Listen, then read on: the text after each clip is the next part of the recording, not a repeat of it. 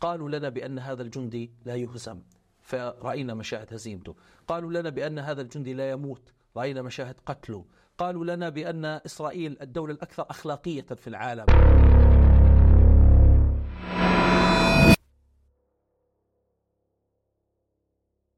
على الرغم من التقييد الواسع للصوت الفلسطيني والداعم للقضية في منصات السوشيال ميديا إلا أن نشطاء غزة استطاعوا العمل على إيصال صوتهم والتأثير في المحيط العربي والعالمي فمثلا أصبح الصحفي الصغير عبود الذي يبث مدوناته المرئية من غزة أيقونة من الأيقونات التي استطاعت إيصال الصوت وتوضيح المعاناة. لكن مع ذلك العمل والجهد ما زالت آلة الحرب الإسرائيلية تقتل وتجرم. فما جدوى كل ذلك العمل الإعلامي والنشاط على وسائل التواصل الاجتماعي؟ أنا تمام أبو الخير وهذا بودكاست طوفان. للحديث أكثر معنا الدكتور أدهم أبو سلمية الباحث في العلاقات الدولية وابن قطاع غزة. أهلا بكم.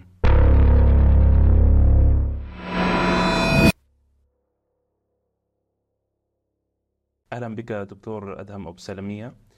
أه، بصراحة قبل أن أعرفك كدكتور متخصص في العلاقات الدولية أه، أعرفك من على تويتر منذ زمن كبير. أعرف ما تكتبه. دائما يعني أعرف عن غزة منك ومن الشباب الآخرين على وسائل التواصل الاجتماعي. أكثر مما أعرفه من الأخبار.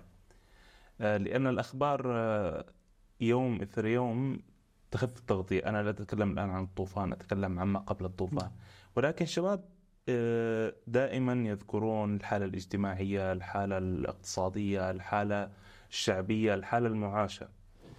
آه، اليوم بعد الطوفان آه، أصبح لدينا سيل جارف من شباب غزة في الداخل والخارج يسعون لئلا تغيب الكلمة ولا تغيب الحقيقة عما يحصل في غزة. طبعا نحن لا يعني آه، لا نبخس آه، الإعلام التقليدي حقه ورأينا أعمال عظيمة لبعض القنوات. ولكن هنالك اليوم العمل الإعلامي الرديف كان عظيم بامتياز يعني لم نشهده من قبل أبدا. مثال على ذلك الصحفي الصغير عبود. دائما أتخذه مثال يعني هذا الصحفي الصغير الذي ليس بصحفي بالأساس ولكن لديه مدونات فيديو. فاستطاع إيصال صوته للملايين العرب والعالميين. القنوات تبث مقاطعه كل القنوات على مختلف توجهاتها. أصبح لدينا إذا رصيد في غزة كبير من النشطاء قادر على التعامل مع الحالة. آه، السؤال هو ما الذي يدفع هؤلاء مع كل هذا القتل والإجرام والخوف. يعني من آه، يعني من ها من آه، هذه الأعمال طالما أن هنالك إعلاما تقليديا هنالك قنوات هنالك معرفات رسمية أولا تحية لك وللمشاهدين الكرام وأشكرك على هذه الاستضافة آه، وأن يكون الإنسان في موقع يتحدث عن نفسه وعن زملائه. الذين آه، يخوضون هذه المعركة معركة الصورة. إذا جاز آه، توصيف لتقديم رواية الشعب الفلسطيني. فالمسؤولية أتوقع هنا ثقيلة جدا وهي مسؤولية ثقيلة منذ أن حملنا أمانة الحديث عن فلسطين قبل سنوات. لكن دعني أقول حقيقة أن كل ما تفضلت به هو صحيح. هو جزء من هذه المعركة التي آه، عشناها وعايشناها. على مدار مئة يوم. ربما نحن الفلسطينيون عانينا من الإعلام كثيرا جدا وعانينا من الكذب الذي كان يمارس بحق قضيتنا على مدار عقود من من الزمان.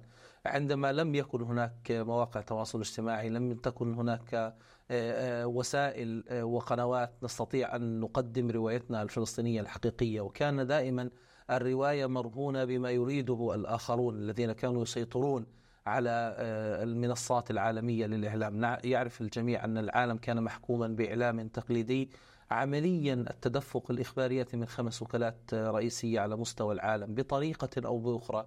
كانت هذه الوكالات العالمية يسيطر عليها إلى حد ما اللوب الصهيوني أو على أقل تقدير يؤثر عليها. يؤثر عليها في اتجاه إبقاء رواية في اتجاه آه، معين إبقاء رواية أن هذا الإسرائيلي مظلوم أن هذا الإسرائيلي يعيش في منطقة آه، فيها مجموعة من المتوحشين الذين لا يريدون أن يتعايشوا معه. حتى ظهرت وبرزت مواقع التواصل الاجتماعي وزادت الأدوات التي يمكن أن يوصل الفلسطيني من خلالها رسالته وصوته. بالمناسبة الذي رآه الناس في طوفان الأقصى وما بعد طوفان الأقصى من مجازر وإبادة جماعية يعتقد البعض أنه أمر مستحدث على الفلسطيني. نحن نقول لهم دائما أن هذه صورة مكررة لاحتلال يعيش هذا الإجرام على مدار 75 عاما من عمر الشعب الفلسطيني الذي نراه اليوم. هو نفسه الذي عاشه شعبنا في 48 في 56 وفي 67 وما بعدها من من مجازر لم تكن هناك مقاومة عندما دمر الاحتلال أكثر من 512 آه، قرية ومدينة فلسطينية عام 48 وقتل عشرات الآلاف وهجر قرابة المليون فلسطيني. الذي يحدث اليوم أننا امتلكنا كفلسطينيين آه، أو أحسننا الاستخدام والاستفادة من الأدوات الموجودة بين أيدينا. أحسننا توظيفها في نقل رسالتنا ولذلك منذ اللحظة الأولى لمعركة طوفان الأقصى أنا قلت أن هذا الطوفان ليس طوفانا عسكريا فقط. نحن نتحدث عن طوفان آه، هناك مقاومة تخوض على الجانب العسكري لكن أيضا نحن علينا أمانة وعلينا دور وعلينا مسؤولية أن نحمل رسالة وطننا أن نقول للعالم لماذا أصلا كان طوفان الأقصى؟ ما الذي يحدث أثناء طوفان الأقصى ثم ما الذي نريده آه، بعد طوفان الأقصى؟ وربما أنت أتيت على نموذج عبود ونماذج كثيرة لكن آه، آه، عبود هو صورة حية ليس فقط بالكاميرا التي يحمل على على بساطة ما ما, ما يفعل، ليس بالكلمات القليلة والابتسامة الجميلة التي تمنحنا الأمل الكبير فيما فيما يحدث في غزة، لا أكثر من ذلك. عبود هو فتى فلسطيني يعيش في شمال قطاع غزة. وعندما أقول شمال قطاع غزة شمال قطاع غزة الذي يجوع الآن. عندما أقول شمال قطاع غزة شمال قطاع غزة الذي أراد الاحتلال أن يهجر أهله. شمال قطاع غزة الذي قال الاحتلال بأنه قضى على المقاومة فيه. عندما يخرج عبود ليقول المقاومة مستمرة ونحن صابرين ونحن رغم الجوع صامدين في هذه المنطقة. أنت عمليا وكأن هذه البروباغندا الإسرائيلية وهذا الإعلام الإسرائيلي الذي ينفق عليه المليارات ليقدم آه، بوسائل إعلامية مختلفة آه، صور كثيرة تؤكد ما يقوله قادة العدو الصهيوني. ثم يأتي هذا الفتى بهاتفه البسيط ليقول صباح الخير معكم عبود من شمال قطاع غزة. صباح الخير معكم عبود من شمال قطاع غزة. وكأنه يقول صباح الخير لفلسطين ما زال شعبها صابرا. صباح الخير لفلسطين ما زال شعبها ثابتا.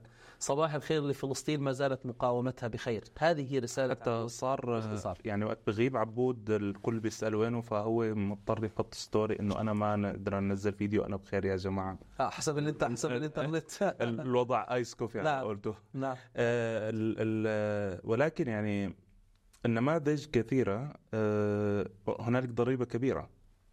يعني آه، ربما أكبر ضريبة أنت في الميدان آه، تصور أو تنقل حدث أو هاي وأهلك يضربون في منزلهم والأمثلة مو بس كثيرة إنما يعني آلاف من الأمثلة.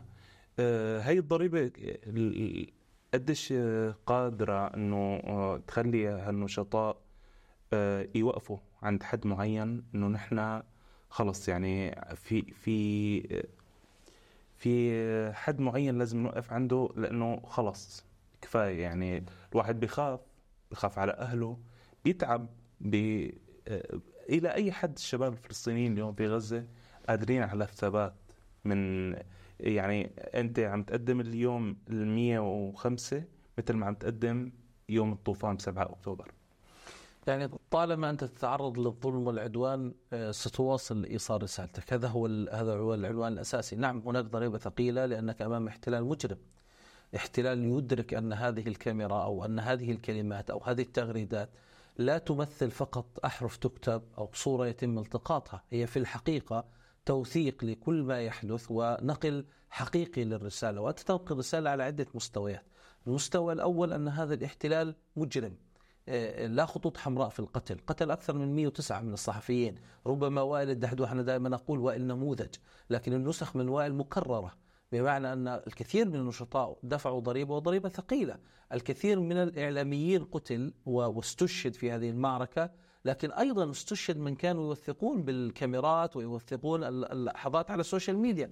جزء من عملية قتلهم لم تكن عملا عشوائيا كان عملا منظما لأن هذا الاحتلال يراد للصوت الفلسطيني أن يقتل لأنه صوت مزعج من وجهة نظر الاحتلال الإسرائيلي. المسألة الأخرى اليوم نحن جميعا نرى ما آه، يلاحظه العالم في محكمة العدل الدولية. هذه المحكمة استندت في كثير مما وثقته من صور ومقاطع فيديو مما صوره الناشط الفلسطيني والمغرد الفلسطيني والصحفي الفلسطيني. أن تكون مغردا فلسطينيا أن تكون صحفيا فلسطينيا يعني أن تكون جزءا من معركة لا يفرق فيها الاحتلال الإسرائيلي بين من يواجهه بالسلاح ومن يواجهه بالكاميرا لأنه يدرك أن كلاهما خطر عليه. الأول خطر على وجوده عسكريا والثاني خطر على روايته البروبغندا التي صنعها لنفسه. يجب أن نتذكر أن هذا الاحتلال الإسرائيلي عندما احتل فلسطين جاء مصحوبا برواية آمن بها الجميع في العالم لأنه عالم ظالم في نهاية المطاف أن هذا الاحتلال هم أولئك الناجون من المحرقة اليهودية والهولوكوست وأن نحن نريد أن نضعهم في هذه المنطقة ومجموعة من المسالمين الذين خرجوا. ثم اليوم أنت تقول له لا هذه إسرائيل. إسرائيل التي تقتل أكثر من عشرة ألاف طفل التي تدمر آه، المساجد وتدمر الكنائس والمستشفيات وهذا هذا السلوك السادي للاحتلال المجرم. الجميع رأى ربما الفيديو الذي يوثق آه، تدمير جامعة الإسراء بهذه السادية والإجرام. ما الذي يريده الاحتلال؟ يريد أن يقتل العقل الفلسطيني والوعي الفلسطيني والرسالة الفلسطينية. خلال الأعوام الماضية كنت آه، كفلسطيني غير قادر أن تقول للعالم بالضبط ما الذي يحدث في وطنك. لا اليوم أنت تملك من الإمكانيات والمهارات التي تستطيع من خلالها أن تتحدث للعالم. ثم ثبت أن هذه الإمكانيات والمهارات ليست أكثر من إرادة وكاميرا أو إرادة وهاتف.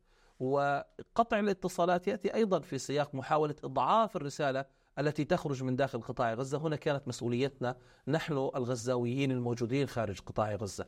أن نكون صوت من لا صوت لهم أن نكون رسالة من لا رسالة, رسالة لهم أن نذكر العالم بأن ثمة عدوان وإرهاب يمارس على شعبنا في الداخل الفلسطيني وأن ثمة مجاعة إيه، إيه، تحدث داخل قطاع إيه، قطاع غزة وأن ثمة مجازر ترتكب لكن في المقابل ثمة مقاومة قادرة أن تهشم هذا الاحتلال وأن تقول لهذا الاحتلال أن أرض فلسطين كما أرض غزة هي حرام على كل كل جندي. في هذا السياق أنت تدفع بلا شك ضريبة. وأنا أقول لك بوضوح لا أعتقد أن ثمة مغرد أو ناشط فلسطيني من بداية المعركة إلى اليوم لم يتلقى على أقل تقدير تهديدا أو أكثر من الاحتلال الإسرائيلي. من هم داخل غزة؟ تهديد مباشر؟ مباشر وغير مباشر. يعني أقول لك بشكل واضح من شو يعني إذا أنت مثلا ابن قضية ولا يعني خسرت كل شيء شو اللي حي شو التهديد اللي ممكن يخيف يخيفه؟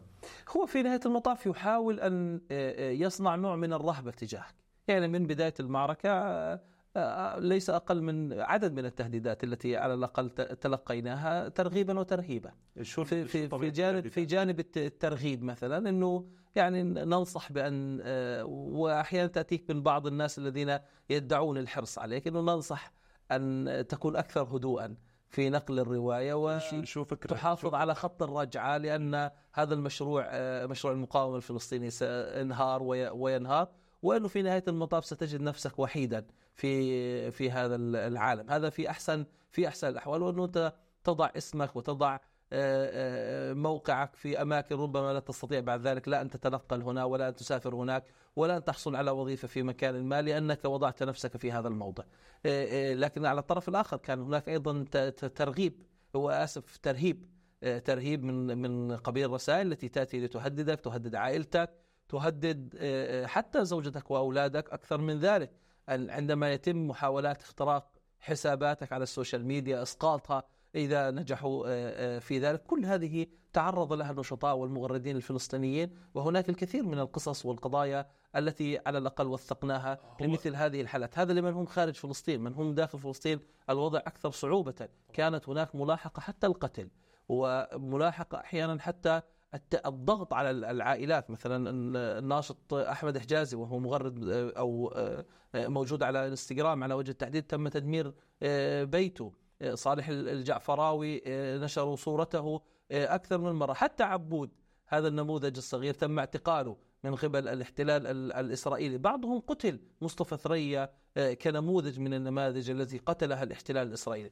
إذا أنت أمام آه، معاناة حقيقية عنوانها الأساسي قتل هذه الرسالة التي تحملها كفلسطيني سواء كانت في إطار معركة الوعي تجاه ما يقوم به الاحتلال الإسرائيلي أو محاولة استنهاض ما تبقى من هذه الأمة في إطار نصرة فلسطين. آه يعني اليوم نحن كمان آه كما ذكرت أنت الإجرام الإسرائيلي والضريبة اللي عم آه عم يتلقاها أو عم تكون للشباب الناشطين اللي عم يوصلوا صوتهم نحن أمام بالأصل آه، سجن بالسوشيال ميديا آه لقضايانا. آه، غير القضية الفلسطينية القضايا الإسلامية بشكل عام. يعني اليوم القضية الفلسطينية محاصرة حصار شديد على ميتا فيسبوك وانستغرام ولا تيك توك ولا تويتر ولا ما تقدر تنشر أي أي شيء. ولكن مع هيك في آه، في آه، قدرة عند النشطاء إنه يتحدوا هذا الحظر بآليات معينة آه، يعني مثلا خلينا نكون عن مثال الفيسبوك وانستغرام لأنه أوضح مثال عن التهديد الواضح إنك أنت إذا كتبت كلمة فلسطين فأنت تحظر. آه، إلى أي مدى آه، أدران الناشط الفلسطيني الغزاوي يتحدى هذا الواقع البائس مو من الاحتلال إنما من الحصار العالمي. يعني شوف الاحتلال الإسرائيلي كما قلت لن يتوقف عن ملاحقة الفلسطيني. آه، ليس فقط في الميدان وإنما أيضا في كل الميادين، ميدان الكلمة، ميدان العدالة، ميدان الصورة. في هذا الإطار يأتي ملاحقة النشطاء على مواقع التواصل الاجتماعي، لا أنت عمليا مش في تحديات مع ميتا تحديدا يعني فيسبوك وإنستغرام ومنصات أنت في معركة. معركة وأنا أقول إحنا بنلعب معهم لعبة القط والفار حرفيا يعني. آه، هو يضع خوارزميات في النهايه في جهد بشري صحيح لكن الأغلب هو جهد آه، تكنولوجي. هذا الجهد التكنولوجي أنت تحاول أن تقدمه بطريقة آه، بطريقة أخرى. يعني أنا أذكر قبل فترة عندما انتشر المثلث الأحمر راسه للاسفل هم مباشرة وضعوه في ضمن الخوارزميات التي يلاحقونها.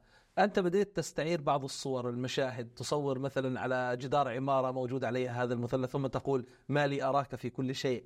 وهكذا أنت تحاول يعني شوف هاي المعركة أيضا مع ميتا آه، تحديدا. ومع السوشيال ميديا بشكل عام آه، ربما منصة إكس أفضل حالا من من غيرها حقيقة من المنصات. لكن هذه آه، علمتنا كثير من من التجارب. أهمها ألا نستسلم. هذه نقطة مهمة جدا. أنت صحيح تواجه في تحديات موجودة. الرسالة التي تخرجها فيها تحديات فيها, فيها تحديات كمان مش بس أن أنت تلاحق الكلمة لا أنت حتى آه، آه، تتعرض لهجوم شرس سواء من الأدوات التي هم يصنعونها أو ما يسمى اليوم بالذباب الإلكتروني إذا جاز التوصيف أحيانا. آه، في بعض القضايا والملفات لكن الأهم من ذلك أنه أنت تعلمت كيف تستطيع أن تواجه هذه الخوارزميات. العنوان الأساسي تمام في هذا الموضوع يجب ألا نستسلم. الناس مش مستسلمة في الميدان ونحن لن نستسلم في السوشيال ميديا خاصة أنك وجدت الأثر. يعني أنت اليوم والله لو أنا بعمل آه هذا العمل ومش ملاحظ ال feedback اللي أنا باخذه أو الأثر اللي باخذه والله بقول لك هذا في دعوة للاستسلام أو اليأس أو الإحباط لكن لا اليوم الأثر واضح. الأثر واضح لما أنا بشوف المزاج العام العالمي يتغير حقيقة. حتقول لي طب وين أنت شفت هذا المزاج العام؟ ده؟ أقول لك شوف استطلاعات الرأي في أمريكا. لما 51% من الشباب الأمريكي يرى بأن آه، آه، آه، من حق الفلسطينيين أن يكون لهم دولة على حساب إسرائيل. مش بس والله دولة جنب إسرائيل لا على حساب إسرائيل. أكثر من ذلك 24% من هؤلاء الشباب من سن 18 إلى 85 يرون أو آه، ينحازون لمواقف المقاومة الفلسطينية وفي الاستطلاع كتب حماس.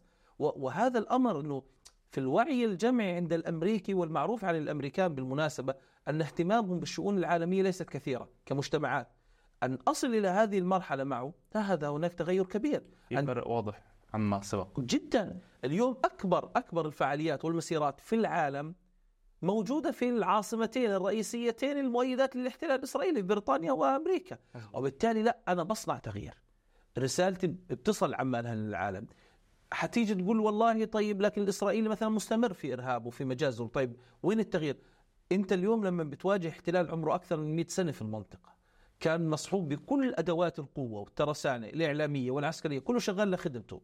وأنت اليوم تنقش في في هذا الحجر حتى ولو بشكل بسيط جدا. أنت تدرك أنك ستصل في نهاية هو في نهاية المطاف. بهذا الموضوع إنه كثير من الناس بيقولوا لك إنه شو الفائدة؟ مع الإجرام شغال شغال وماشي ماشي قتل القتل آه الفعل هو للأرض وللي معه قوة. يعني شو ال- شو العبرة من تغريد جميل.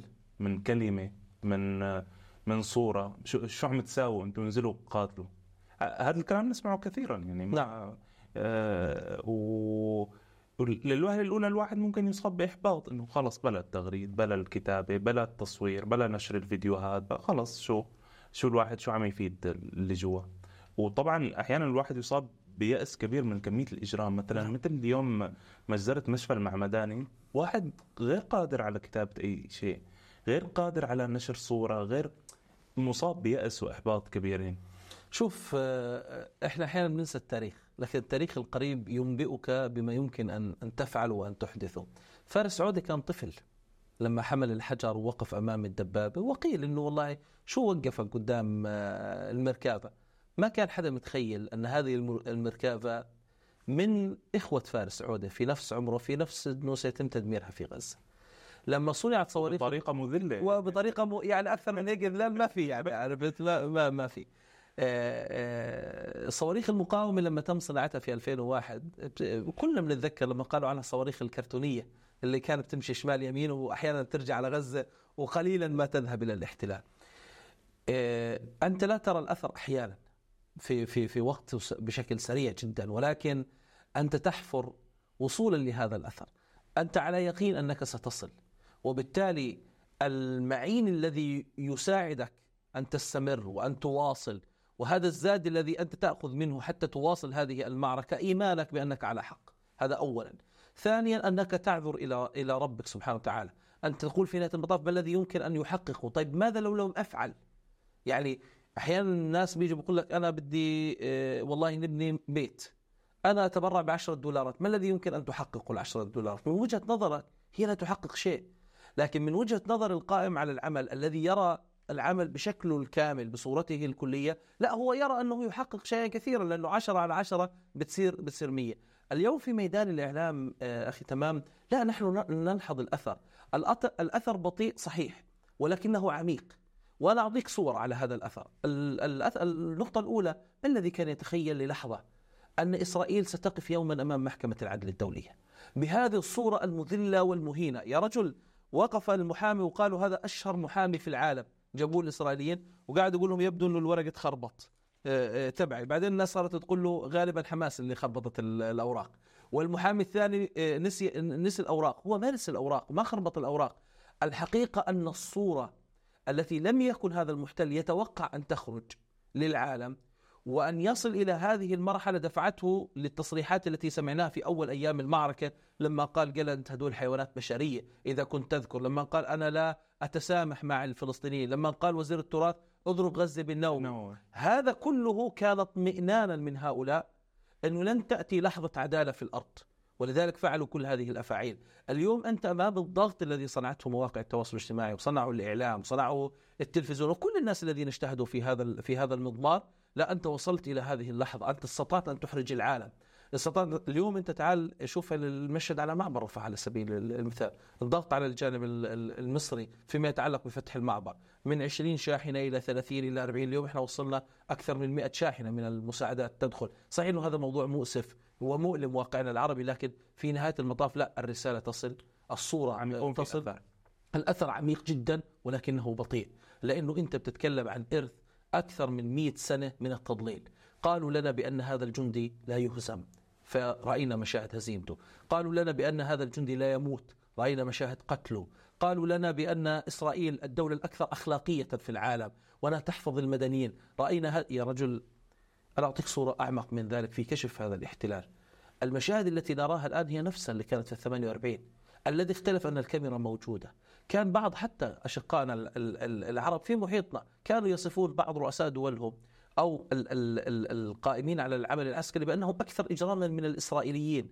لكن كنا دائما نقول لا إسرائيل أكثر وقاحة وإجراما لكن المكياج الذي تستطيع أن تلبسه على وجهها أكثر جمالية. هذا المكياج اليوم أزلته أنت بتغريدتك أزلته أنت بصورتك أزلته أنت لتقول بأنه كل وجوه الإجرام هي واحدة. ليس هنالك مفاضلة في الإجرام. نقول أن إسرائيل أفضل والله من بعض الأنظمة أو نقول أنها لم تقتل كما قتل فلان. آه، الذي يقتل واحد نفس الذي يقتل مليون. نعم هذا آه، خلينا نكون متفقين ليس هنالك مفاضلة في الإجرام. ذكرت موضوع مصر آه، لو أعود له. آه، أنا عندي دائما آه، هيك بحس في آه، آه، مثلا غزة محاصرة اليوم محتاجة لمصر. ولو أن مصر لا لم تفتح أبوابها ويبدو أنه لن يكون هنالك خط خط خطة لفتح الأبواب ولكن دائما خطابنا لازم يكون متوازن مع مصر نحن الغزاويين.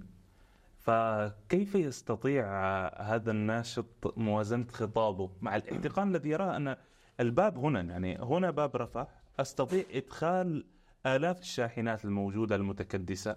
ولكن هنالك قرار سياسي يمنع هذا وأنا مضطر يعني أنا آه، أستطيع أن أصف آه، إسرائيل بأقبح الألفاظ وأري الصورة الحقيقية ولكن هنا يجب أن يكون خطابي متوازنا. وأنت تعرف في موضوع نعم. السياسة الإعلامية وهذا الأمر. آه، أنت كناشط كيف تستطيع حفظ هذا التوازن؟ مع شقيقة مصر أنت أمام شعب مصري وليس حكومة مصرية. شوف آه، الحديث عن العالم العربي والإسلامي وال... صعب الموضوع. والله صعب جدا. و... وأقول لك مؤلم جدا. وأصلا مجرد أن تفكر قبل أن تكتب عن آه، يمكن أنا صباح اليوم غردت قبل أن آتي كان في آه، فعالية في في أوروبا آه، من ابتكارات ال- ال- النشطاء أنهم فقط جلسوا في محطات القطارات فقط. في الوقت اللي دعت فيه المقاومة الأمة للخروج إلى المساجد والاعتكاف يعني ما تعملوا أكثر من هيك بس صلوا في المساجد. حتى نقول والله إنه الأمة معنا آه، للأسف الاستجابة لا تعد كونها واحد في المية. الحديث عن واقعنا العربي مؤلم جدا ومؤسف. الناس للأسف الشديد لم ترقى لحجم هذا الطوفان الذي حدث. وكأنه قضية فلسطين ليست قضية العرب والمسلمين المركزية. وكأنه المسجد الأقصى لحظة مفصلية لازم الكل يكون منخرط فيها. ما ما هو هذا الموجع؟ يعني الموجع إنك أنت ترى عاطفه الناس الجياشة على مواقع التواصل الاجتماعي والتي تغيب في الواقع. هنا يصبح الحقيقة إنه الناس فعلا آه، آه، فقط هي أسود على السوشيال ميديا لكنهم ليسوا كذلك في ال- في الواقع والحقيقة. ثم يأتي البعض يقول لك شو ممكن أنا أسوي؟ شو لا أملك لكم إلا الدعاء. هذه أكثر عبارة أنا حقيقة لا أحبها. آه، لا كل شخص يملك غير الدعاء. هذا الذي ابتدع فكرة أن يجلس في محطة القطارات أو في المتروهات في أوروبا هو لم يفعل أكثر من أنه أراد أن يقول للعالم أن ثمة شعب يذبح ويقتل. كيف لو تحرك من المئة مليون مليون في مصر باتجاه معبر رفح فقط اعتصموا. إحنا لا ندعو بالمناسبة لا لمواجهة الأنظمة ولا لرفع السلاح في وجهها ولا لقتالها. نحن نقول للشعوب افعلوا أقل شيء كي لا تكونوا من جماعة لا سمح الله. أنت تستطيع أن تبتدع وسائل يعني قبل كم يوم راح شاب مصري جايب بطارية وألقى سلك من فوق الجدار. حتى يتمكن الغزاوي الموجود في الجانب الآخر في في في مدينة رفح من أنه يشحن جواله. يعني هو ابتداع الوسائل والأفكار على بساطتها. تستطيع أن تؤثر على الطرف الآخر تستطيع أن تحدث أثر. إحنا عندنا تجربة في مسيرات العودة. إحنا نفخنا بلالين. بلون تبع أطفال و- ورمينا على الجانب ال- صار حرائق كثير. الفكرة كانت رسالة.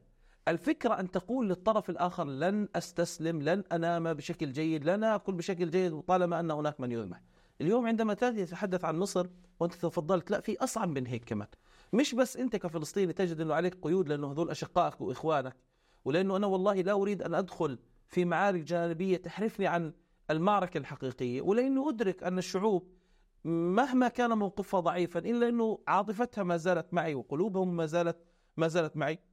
لا هناك جيش آخر موجود حقيقة مساعد ومساند للاحتلال الصهيوني. هذا الجيش الذي يريد دائما إذا ما أردت أن تتكلم وتقول أنا في مجاعة أنا بس بدي شوية مساعدات دخلوا لي على مساعدات. قضية ليست مصر أخي تمام. وأنا قلت قبل قبل يومين نعم نحن نقول افتحوا معبر رفح لأن مصر صاحبة السيادة على المعبر هذا صحيح. لكن هناك 56 دولة عربية اتخذت قرار في يوم 11 11 في قمة الرياض وقالت بأنه سنفرض في البند الثالث إدخال المساعدات إلى غزة. وين هذه الدول؟ وين هذه الدول؟ طيب أقول لك أكثر من ذلك. اليوم أنا عندي حوالي عشرة آلاف جريح يحتاج ومريض يحتاج إلى الخروج من غزة. أنا أقول لك عن مصر. مصر لا تستطيع تستقبلهم كلهم. طب وين الدول التي تعهدت باستقبال ال- ال- الجرحى والمرضى. في دول تعهدت بأن تستقبل جرحى ومرضى. بعضها لم يستقبل أي جريح ولا أي مريض حتى هذه اللحظة. وبعضها الآخر استقبل له 10 20 30 قول 100 إذا أنت بتتكلم دون أن تفعل. كثير من الرؤساء والزعماء في المنطقة يتحدثون أكثر مما يفعلون.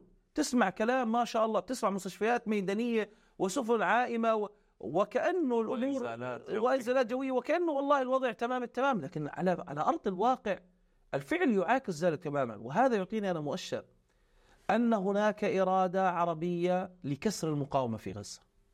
في إرادة عربية في هذا الموضوع بدليل السلوك الموجود.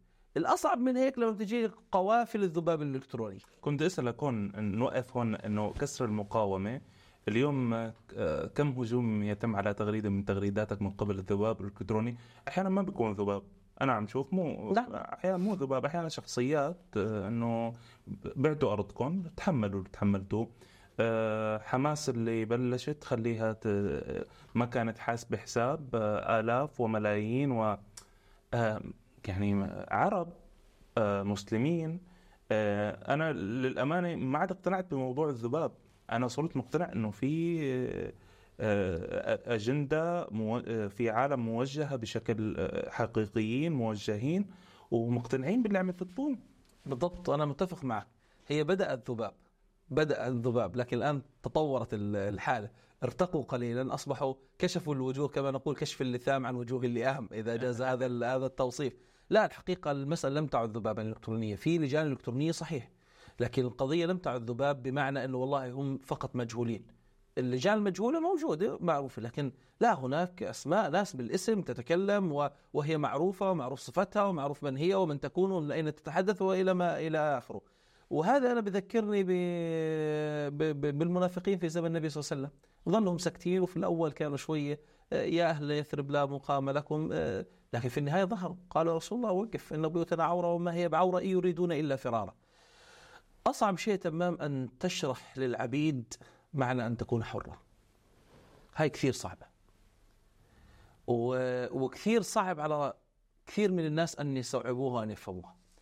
كثير صعب على الناس أن تستوعب أن أن عائلتك تقتل وأن بيتك يدمر وأن المستشفى آه، آه، آه، ينسف لأنك تريد أن تكون حرا.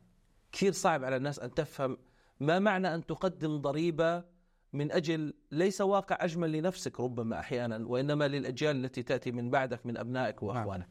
وبالتالي أنت تقف في أزمة مع هؤلاء الناس. المسألة الثانية أن مشكلة هؤلاء الحقيقية إنه لما بيهاجمك ما بيهاجمك لأنه مقتنع بأنه أنت بعت أرضك، طب ما هو شايف إنك أنت مش بايع أرضك.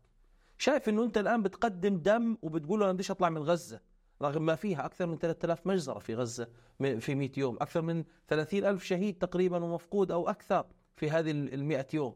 والعنوان الرئيسي لا نريد أن نخرج من غزة، قادر الفلسطيني الآن إن رفح مدينة رفح اللي على الحدود مع مصر فيها مليون و300 ألف. قادرين الناس يحملوا حالهم ويروحوا باتجاه معبر رفح ويضغطوا على المعبر ويدخلوا باتجاه مصر لكن هم يدركون أن هذه ضريبة لا يتمنون أن يصلوا إليها قد يصلوا إليها في محطة ما لا قدر الله إذا الاحتلال دخل إلى محور فيلادلفيا وأحدث آه، آه، وضع أكثر ضغطا على رفح قد يحدث. لا في النهاية لا تتحدث عن مجتمع من الحديد أنت تتحدث عن بشر. ومجازر يعني ولكن عندما يقول لك عبود صباح الخير من شمال غزة وأعود إليه هو يريد أن يقول لك نحن في هذه الأرض صامدين. تعرف آه، تمام الآن في شمال غزة اللي تم تدميرها بنسبة تتجاوز التسعين تقريبا يوجد أكثر من 500 ألف فلسطيني. رجال ونساء وأطفال. فضلوا أن يموتوا. كثير من وسائل الإعلام غ- آه، غطت على هذا ال- لا، بالضبط بالضبط. كثير فضلوا أن يموتوا في بيوتهم وأن لا يخرجوا. طيب هو يدرك أن الفلسطيني لا يبيع أرضه. هو يدرك أن إذا بدي أخذها من زاوية دينية لأنه هو عربي ومسلم كما يزعم بعض هؤلاء جهاد الدفع لا يحتاج إلى سبب. ثم أكثر من ذلك أن تكون أنت جالس في منطقة تتعرض للاحتلال والحصار والظلم كل الأسباب التي سبقت طوفان الأقصى كانت تقول لك بأن الشعب الفلسطيني ذاهب باتجاه الانفجار. نعم. ابتداء مما يحدث في المسجد الأقصى المبارك مرورا بالظلم الذي يتعرض له اسرارا زيادة ال- الاستيطان. التضييق 17 سنة يا راجل إحنا في غزة محاصرين. 17 سنة لا كهربتنا كهرب ولا ميتنا مية ولا اكلنا اكل منظمة الصحة العالمية بتقول لك إنه 99.2% من المياه الجوفية في غزة ملوثة. تقرير للأمم المتحدة في 2011 بأن غزة في 2020 لن تكون صالحة للحياة. مش والله لأنه آه، فيش فيها شمس وهواء لا لأنه الميه تاعتنا آه، ملوثة لدرجة أن من يستخدمها يعني أنا أقول لك في في في غزة ربما آه، هذه قصة شخصية لكن عندما كنت أستحم في بيتي كنت بعد كل حمام أضطر لأن أحضر المياه اللي بنشتريها المفلترة حتى اضعها على جسمي لضمان أن أنظف ما جلبته لي المياه اللي أنا كنت بتغسل منها المياه الجوفية. أنت متخيل؟ غير الأمراض الجلدية اللي كنا بنعاني منها غير غير غير من هذه المشاكل. هاي المأساة غائبة عن الكل. نعم الناس لا تراها. النا- الناس بتشوفش معركتنا مع الكهرب الناس بتشوفش معركتك لما لما تم حصارك حصار سماه الإسرائيلي حصار السعرات الحرارية. كم بيضة غزة بدها في اليوم؟ كم تفاحة؟ كم خبزة؟ الناس ما الناس ما بتشوف. الناس مش شايفة إنه أنا عندي 650 ألف شاب ذكر وأنثى. أكثر من 350 ألف منهم عاطلين عن العمل. عاطل عن العمل يعني ما عنده قدرة على الزواج يعني ما عنده قدرة على الإنجاب ما يترتب على ذلك من مخاطر مجتمعية. تفاصيل كثيرة مؤلمة موجعة. لما أنت بتشوف الراجل بعض الرجال كانوا يخرجون من بيتهم لصلاة الفجر حتى يهربوا من أولادهم الذين سيخرجون بعد نصف ساعة للمدرسة عشان ما ياخذ مصروف المدرسة لأنه معوش يعطيه مصروف المدرسة. في قصص ألم ووجع هي اللي وصلتنا إلى الطوفان. ثم يأتي البعض يقول لك ليش بتقاتل؟ ما أنا بقاتل لأني بتعرض لقهر وظلم. لا يستطيع مثلك أن يفهمه ولا يستطيع مثلك أن يفهم أنني سأقرر في في لحظة ما أن أقول لكل العالم آن الأوان أن يتوقف هذا الظلم. وهذا الذي أردناه. ما بقى وقفت على ليش بتقاتل؟ ليش بتحكي؟ بالضبط. لأنه إذا أنت حكيت يا ناكر الجميل. أنا مظبوط. عرفت علي؟ يعني أنت ممنوع أنت يجب أن تقتل.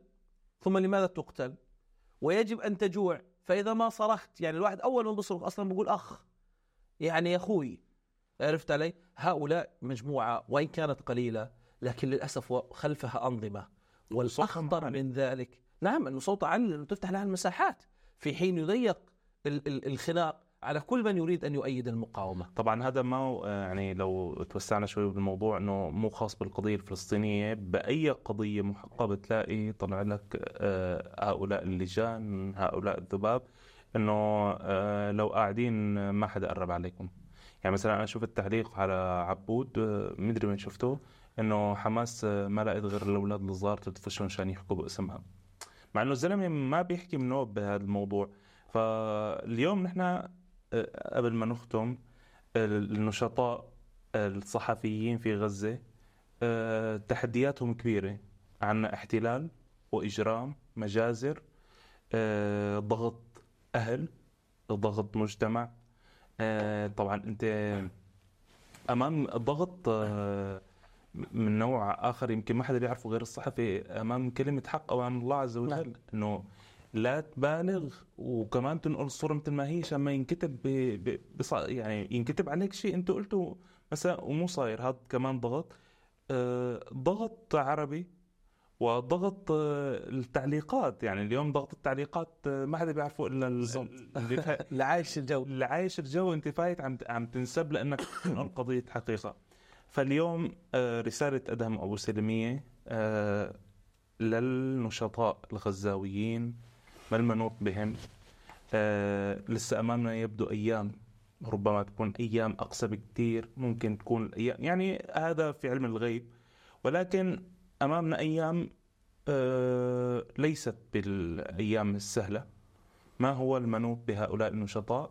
وما هو المنوط بالنشطاء العرب؟ يعني آه، خارج قطاع غزة ان يفعلوا حقيقة هذا السؤال مهم أشكرك آه، عليه. المنوط والذي أحب دائما أن أذكر به نفسي وأذكر به كل الذين وقفوا على هذا الثغر ثغر العمل الإعلامي والرسالة الإعلامية.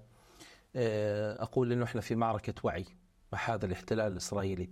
وربما ما كان يتميز به الاحتلال عنا للأسف الشديد على مدار العقود السابقة أنه صاحب نفس طويل. بينما كنا نحن نعيش اللحظة ثم ننساها في اليوم ال- الآخر. اليوم الواقع مختلف المعركة مختلفة إذا لم نكن على حجم الأمانة والمسؤولية التي تضعها قضية فلسطين في أعناقنا ورقابنا فسنكون أمام مشكلة حقيقية اولا مع ذواتنا قبل أي شيء آخر. الذي أدعو دائما به نفسي والجميع هو التذكير بأن أحلك ساعات الليل هي التي تسبق الفجر. وأن الضغط والظلم الكبير الواقع علينا هو إن شاء الله في نهايته، لكن نحن علينا مسؤولية ليس فقط لأيام أو لساعات. نحن علينا مسؤولية لكثير من المواقف التي ستعقب هذه المعركة.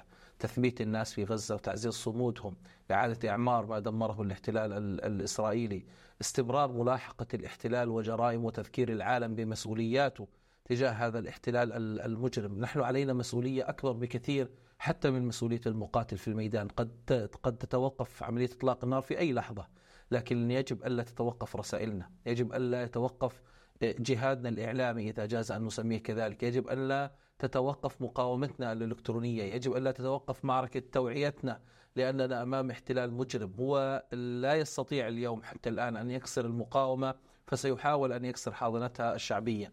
المسألة الأخرى أقول بأنه نحن جميعا مطالبون ليس فقط بنقل رسالة الحقيقة نحن أيضا مطالبون بنقل رسالة المظلومين في في في غزة بنقل قصصهم ألا نتعامل مع هؤلاء المضطهدين في قطاع غزة على أنهم أرقام في عدد شهدائهم في عدد جرحاهم في عدد المفقودين في البيوت المدمرة. كل شهيد هو قصة كل بيت دمر هو حكاية آه، آه، تعب وسنوات من الجهد والعرق الذي بذله الفلسطيني حتى يصل إلى هذه النقطة. هذه أيضا علينا مسؤولية وعلينا أمانة. أيضا علينا مسؤولية وأمانة في أن نواصل الجهد حتى تعود الابتسامة لغزة ولأهل غزة ما بعد هذا العدوان.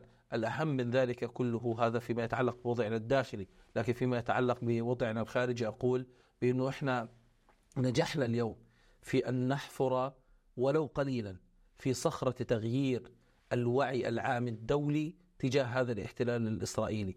بقدر ما نواصل هذه الرسالة بقدر ما نضع العالم أمام مسؤولياته وبقدر ما نكشف الوجه الحقيقي لهذا الاحتلال. وبقدر ما ينكشف هذا الاحتلال بوجهه الإجرامي والحقيقي سيصبح معزولا أكثر على المجتمع الدولي وبالتالي نسهل من لحظة الخلاص من ظلمه وإجرامه. آه شكرا لك دكتور أدهم بسلمية على هذه آه الحديث. آه حديث مهم جدا في ظل خذلان عربي وعالمي كبير في ظل تضحيات كبيرة من قلب غزة وخارجها لإيصال الكلمة والصوت. مشاهدينا تحية لكل من ينقل الكلمة ويجلي الحقيقة آه، في غزة وخارج غزة. آه، شكرا لمشاهدتكم والسلام عليكم ورحمة الله. وعليكم السلام.